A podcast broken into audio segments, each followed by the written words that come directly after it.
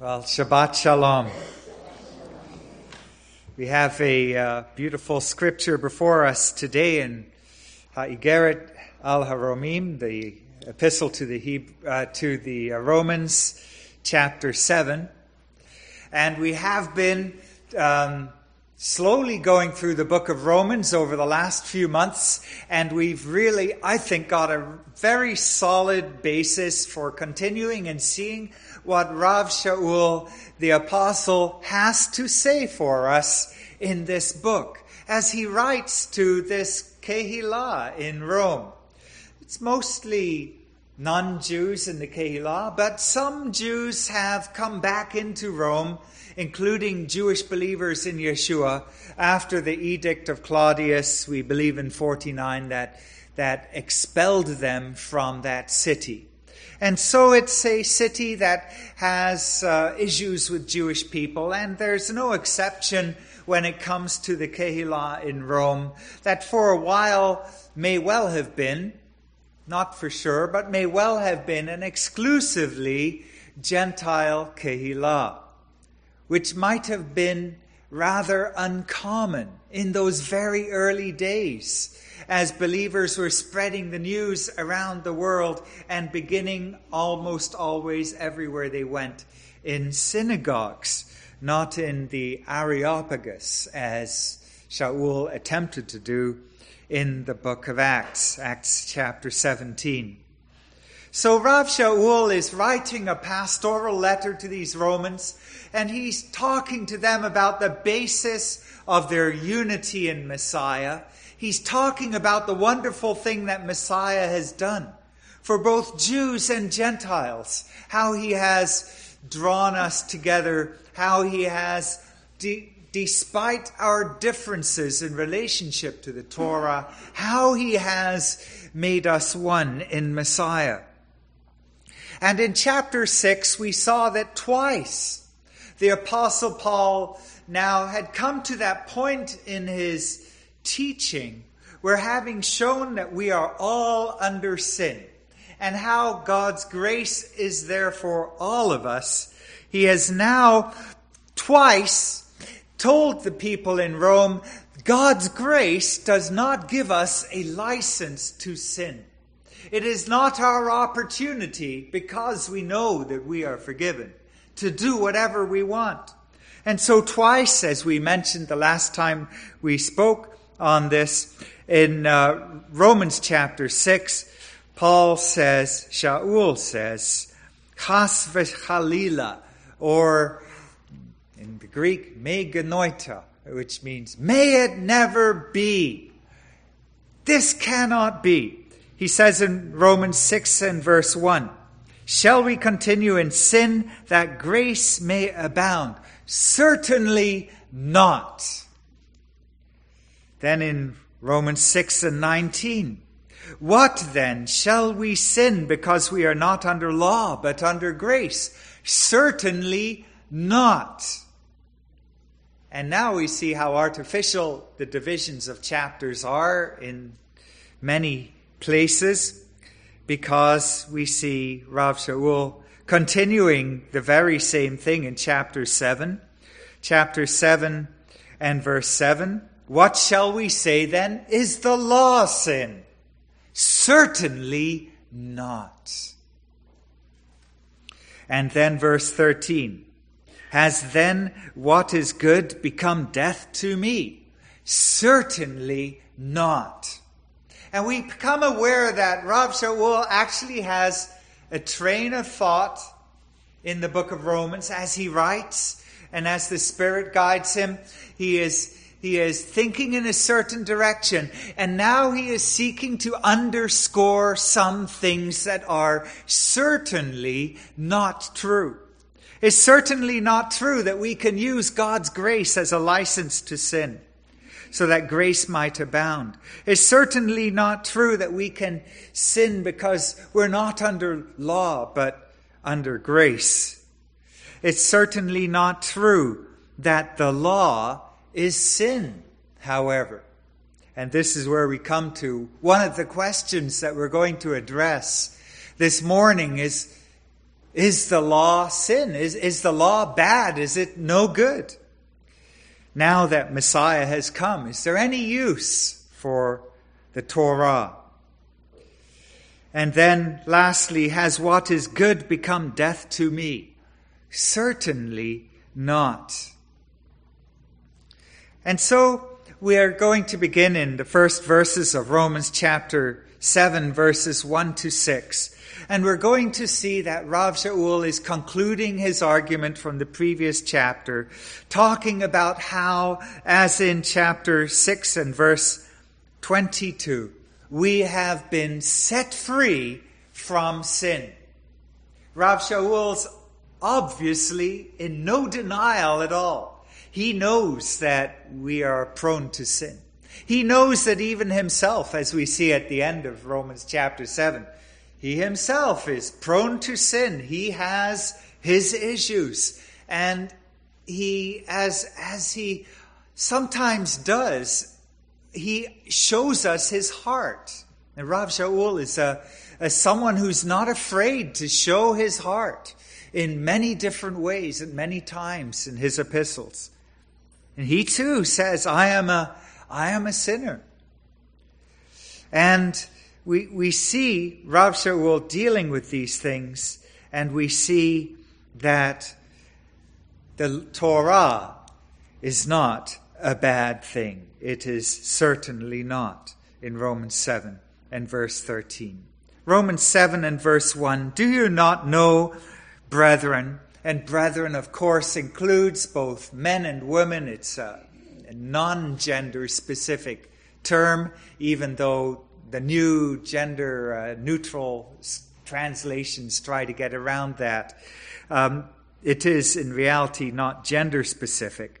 Do you not know, brethren, for I speak to those who know the law, that the law has dominion over a man as long as he lives? For the woman who has a husband is bound by the law to her husband as long as he lives. But if the husband dies, she's released from the law of her husband. So then, if while her husband lives she marries another man, she will be called an adulteress. But if her husband dies, she is free from that law. So she is no adulteress, though she has married another man. Therefore, my brethren, you also have become dead to the law through the body of Messiah, so that you may be married to another, to him who was raised from the dead that we should bear fruit to God. For when we were in the flesh, the sinful passions which were aroused by the law were at work in our members to bear fruit to death. But now we have been delivered from the law, having died to what we were held by, so that we should serve in the newness of the Spirit and not in the oldness of the letter. Israel, in a sense, is married to God, not specifically to the Torah. And yet, for Jewish people and for Israel, the Torah is a precious possession. Rav Shaul has already mentioned this earlier on in Romans. What is the benefit of being Jewish? He says, to them was given the Torah. And he's not just talking about the past, but it's an ongoing thing, an ongoing blessing. And even today, the Jewish people, we cherish the Torah. And so in many congregations, and in fact, any, any synagogue of any size, um, you will have at least one Torah scroll. I remember going, you know, in London, in some of the synagogues, and more than in any synagogue here in Vancouver, they would open the ark at the front during the service, and you would see a magnificent display of Torah scrolls with beautiful um, silver encasing on some of them, and, uh, and clearly a very valuable and beautiful collection. And while those Torah scrolls were handled with the utmost care and reverence, it is not so much the Torah scroll itself that mattered, but it was the law of the Lord, the word of the Lord that is in them. And so when the Torah scroll is brought out, the song is, From Mount Zion comes forth the word of the Lord. And so it's a precious possession for the Jewish people. These scrolls cost anywhere from a few thousand for one that might just marginally be acceptable for use, a so called kosher scroll, to $50,000, $100,000 or more because of all the care and the expensive materials that go into their uh, making. Here we have the law. And Rav Shaul is speaking to those who know the law. This is their heritage. This is what they know. And so clearly there are Jews in the congregation in Rome. And he says to them, and really the whole congregation of Rome is party to this, that the law has dominion over a person as long as that person lives. This is something as long as we live, he's saying, under normal circumstances, the Torah rules while it was still alive, is still alive. And he brings in the picture of marriage. Now, points out, you know, that there is such a thing as divorce, but in reality, what he is speaking about in verse 3 is if a woman were to leave her husband and go to another, and for a Jewish person, he's thinking, okay, leave the Torah and go to something else, that would be adultery. But if her husband dies, she is free from that law, so she is no adulteress, although she has married another man. Um, you know, there's been much written on on marriage and divorce and its permanence. But it's very interesting that in Jewish writings there is this same connection between divorce and death that Rav Shaul is making. His point is that divorce and death have the same effect on an unmarried partner. And in biblical times, this was the woman. In fact, in Jewish tradition, we still are wrestling with this issue, um, in Israel particularly, of the giving of a certificate of divorce, because there's something fundamentally unequal in the way that happens and, um, and doesn't quite fit with our modern society and values. But nevertheless, divorce and death are equal in that they both, once they have occurred, free the partner to go and remarry. And we know that's the state in, in uh, our law. Um, we know that that's the way it, it works generally in life today. In Jewish writings, they, um, it's been written in the Talmud that as for divorce, it's well since it is written, and and they quote Deuteronomy 24 then he shall write her a bill of divorcement, the get. But whence we do, do we know that she is freed by her husband's death? And the rabbis say it's logical.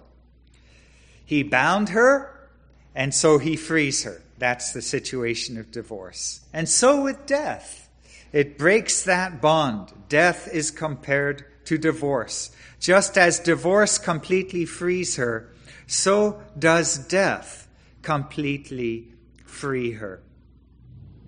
Rav Shaul is thinking in very Jewish terms. He knows that death frees us from contractual obligations in terms of marriage. None of us wish that our partners should die. I have to say that. But, um, but, but uh, this is the picture here in Romans chapter 7. It's the picture of someone who, when their partner has died, they are now free.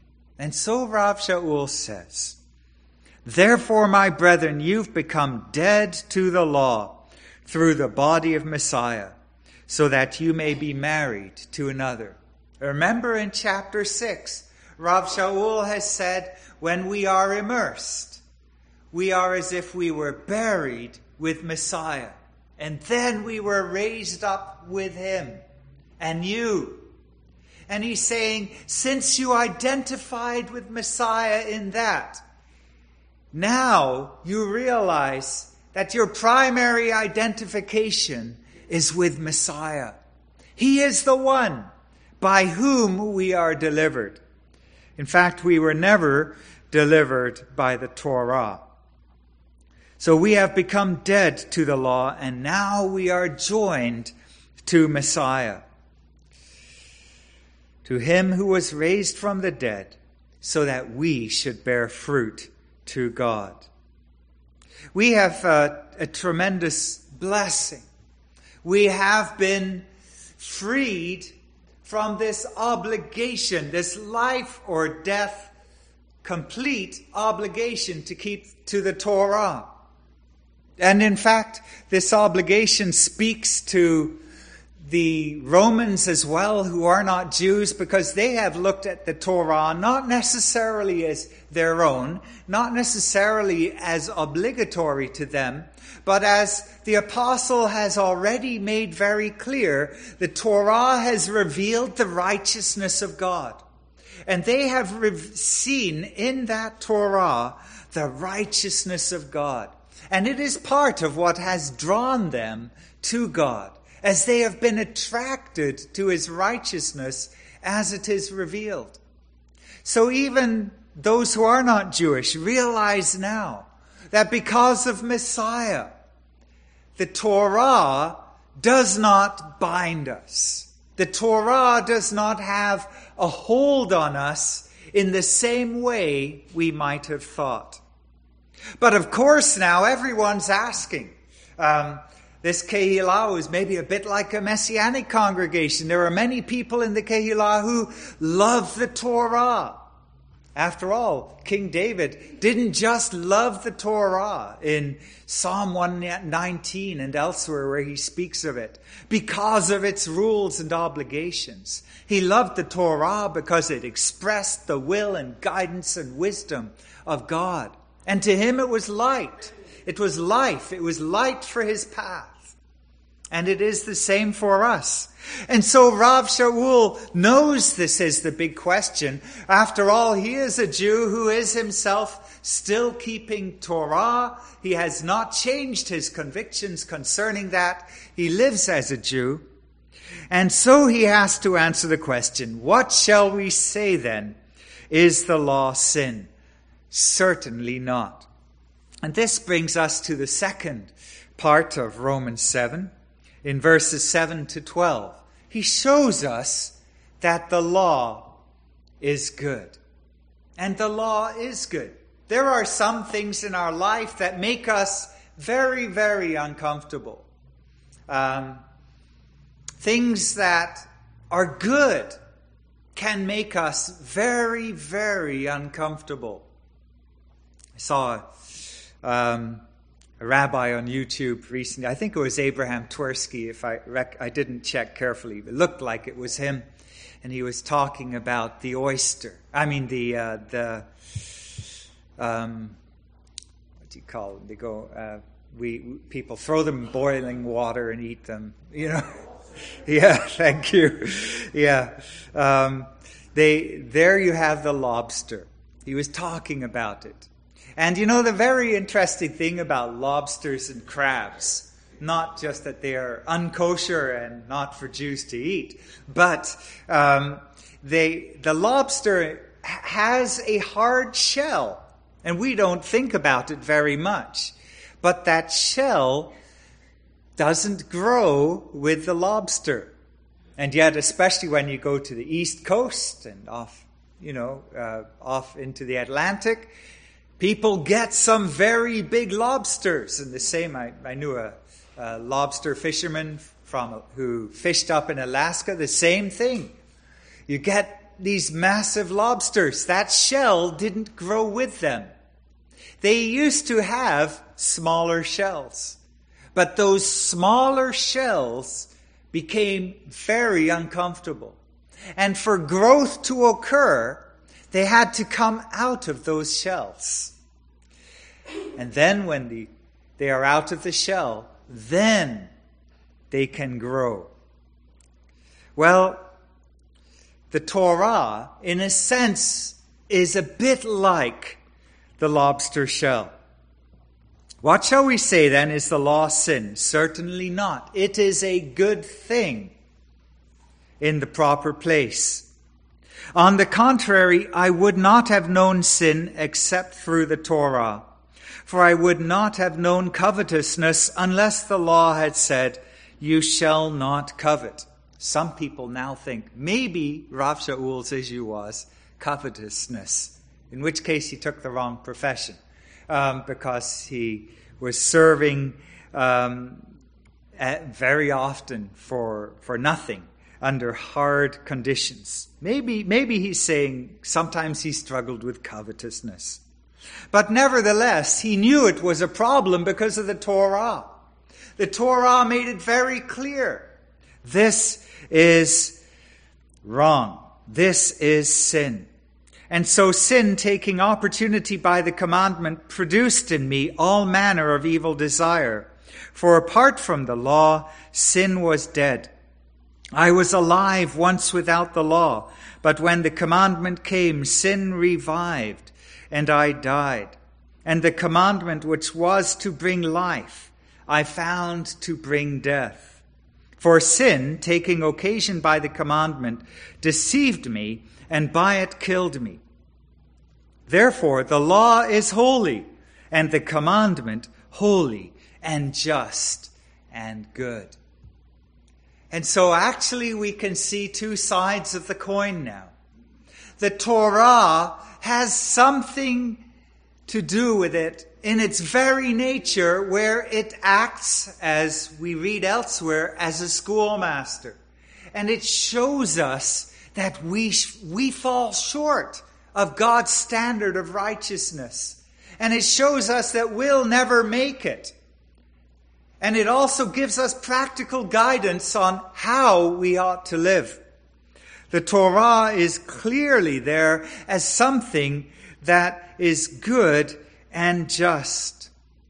It has both a negative component in that because it exists, we realize that we fall short.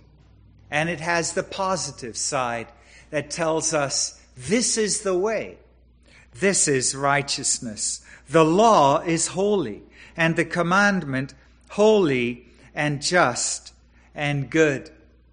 One only has to think of Rav Shaul, someone who lived his life according to Torah, walking along the road to Damascus, and when he sees Yeshua, he realizes on the road to Damascus that Yeshua is the Lord.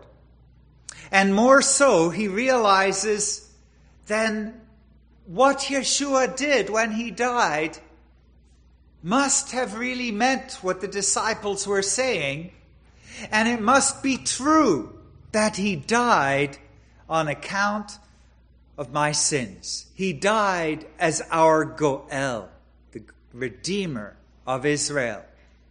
I'm sure it didn't take Rav Shaul long to realize that. Here is the risen Yeshua, a sign that God has accepted him.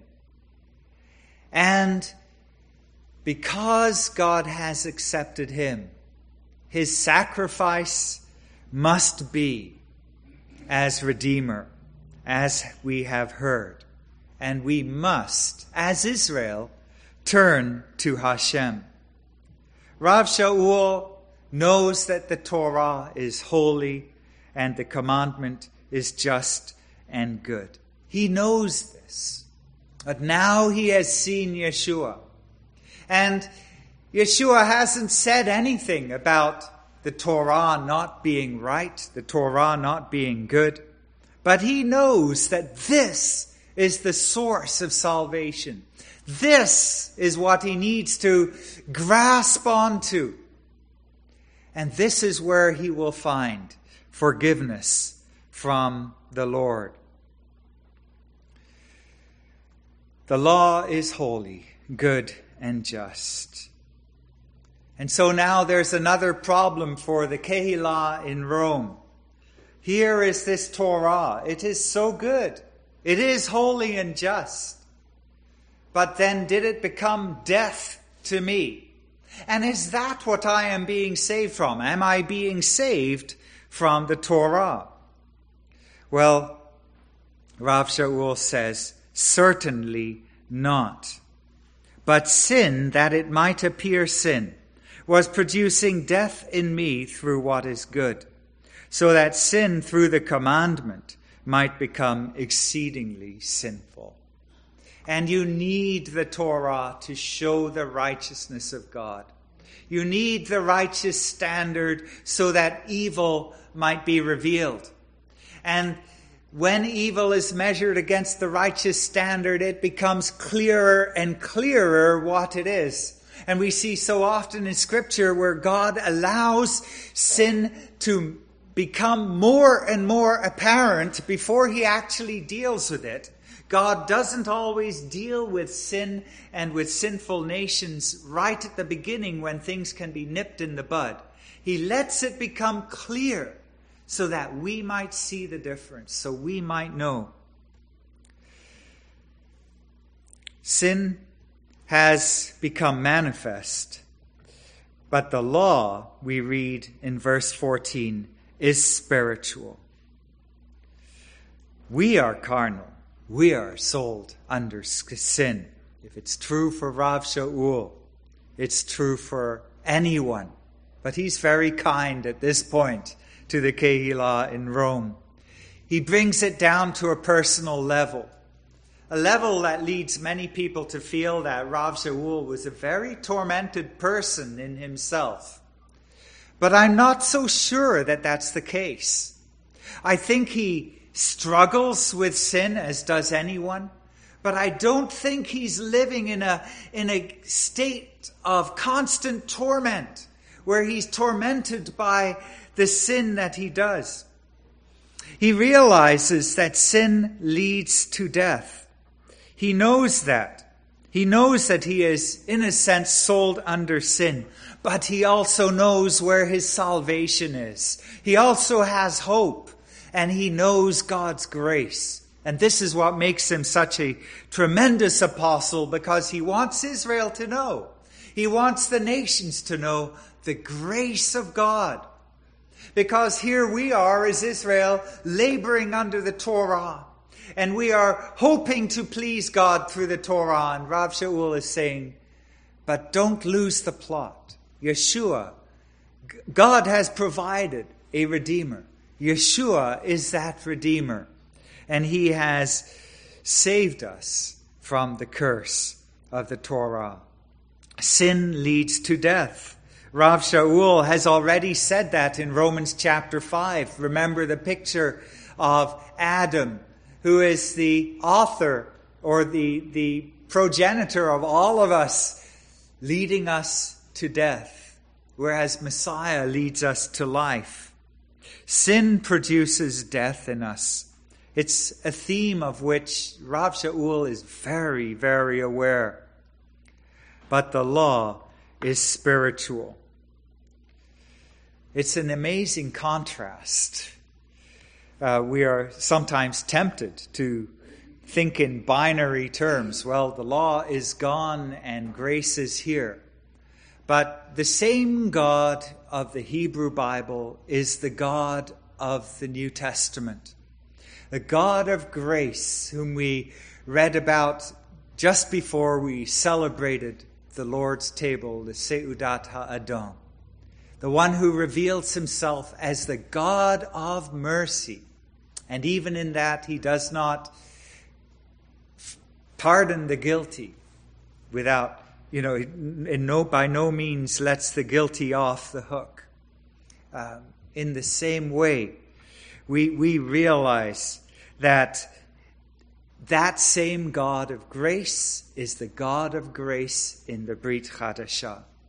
And the same righteous standard that God reveals in the Torah is the righteous standard that exists for all time because he is pure and holy.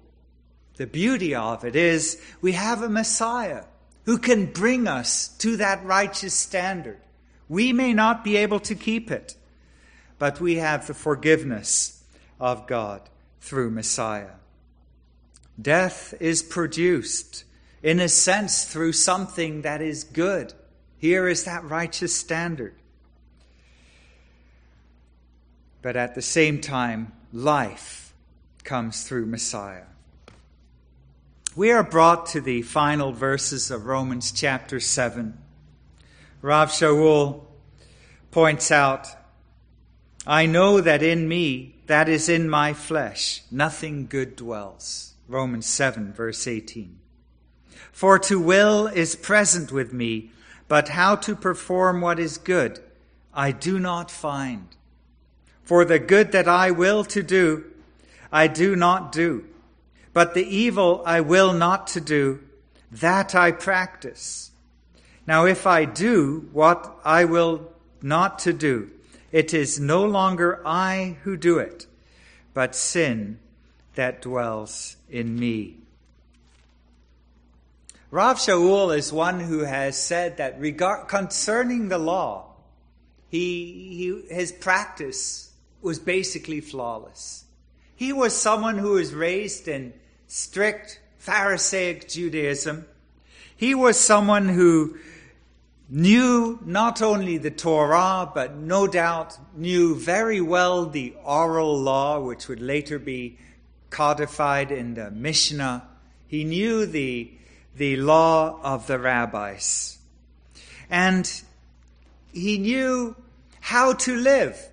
Even beyond that, he knew the customs of the fathers and what was right behavior and what was wrong.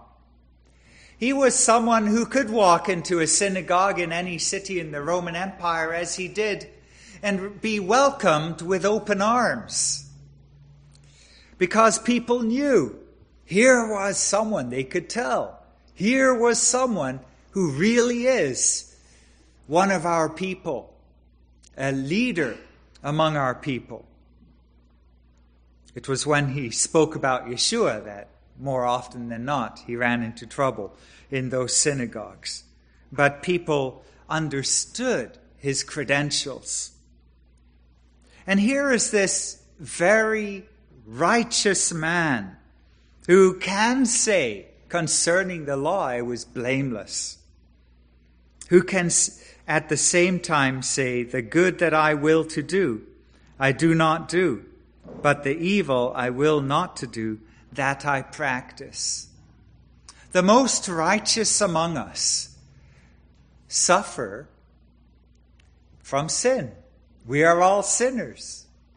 It may well be that for Rav Shaul, the greater his learning, the greater his understanding of the Torah, the greater his awareness of his own failings. Because you can go through the motions and do all the right things in life. We can seek to please God and dot every I and cross every T, or like the Pharisees in Matthew, we can be very punctilious in, in tithing the, the dill and the mint and the cumin and, and making sure that even the herbs we put on our food that we have tithed from those to the Lord. We can be very careful and, and very, very strict with ourselves. But in all of that, we will come face to face with the fact that the evil we, uh, the good we will to do, we do not do, and the evil we don't want to do, that we practice. And so Rav Shaul says there's another kind of law that's very alive, and it's that law of sin. It's a law, it is an evil that is present with me, the one who wills to do good. I delight in the law of God according to the inward man.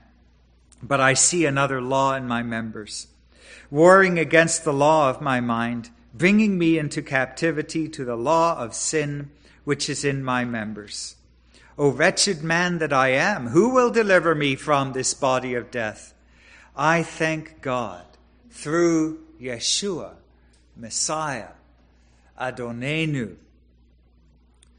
we can thank God. We have deliverance. And so he says, So then, with the mind, I myself serve the law of God, but with the flesh, the law of sin. Rav Shaul is still living his life passionately and radically to serve the Lord in every level of his being that he can. His outward being, his inward being. He is passionate for the Lord, but he's become very uncomfortable in that shell. That shell, like that of a lobster, has made it plain to him that he needs help and what will happen with a lobster is eventually the pain, the discomfort will become far too much. And the lobster will shed that shell. And then to preserve itself, it will go and hide and bury itself under a rock because it is now defenseless without anything to protect it. And there it will grow a new shell. And that pain has become very constructive in the life of the lobster. Like a psychologist nowadays uh, might do in some cases, we might want to give it, uh, you know, when we're in pain, we might want some antidepressants or some Valium or something like that. And I, I don't mean to talk against those things, they have their place. But sometimes we seek to avoid pain when in reality, the pain is very necessary. If we didn't have that pain, we might never seek the Lord. We might never turn to Hashem. We might never turn to Messiah.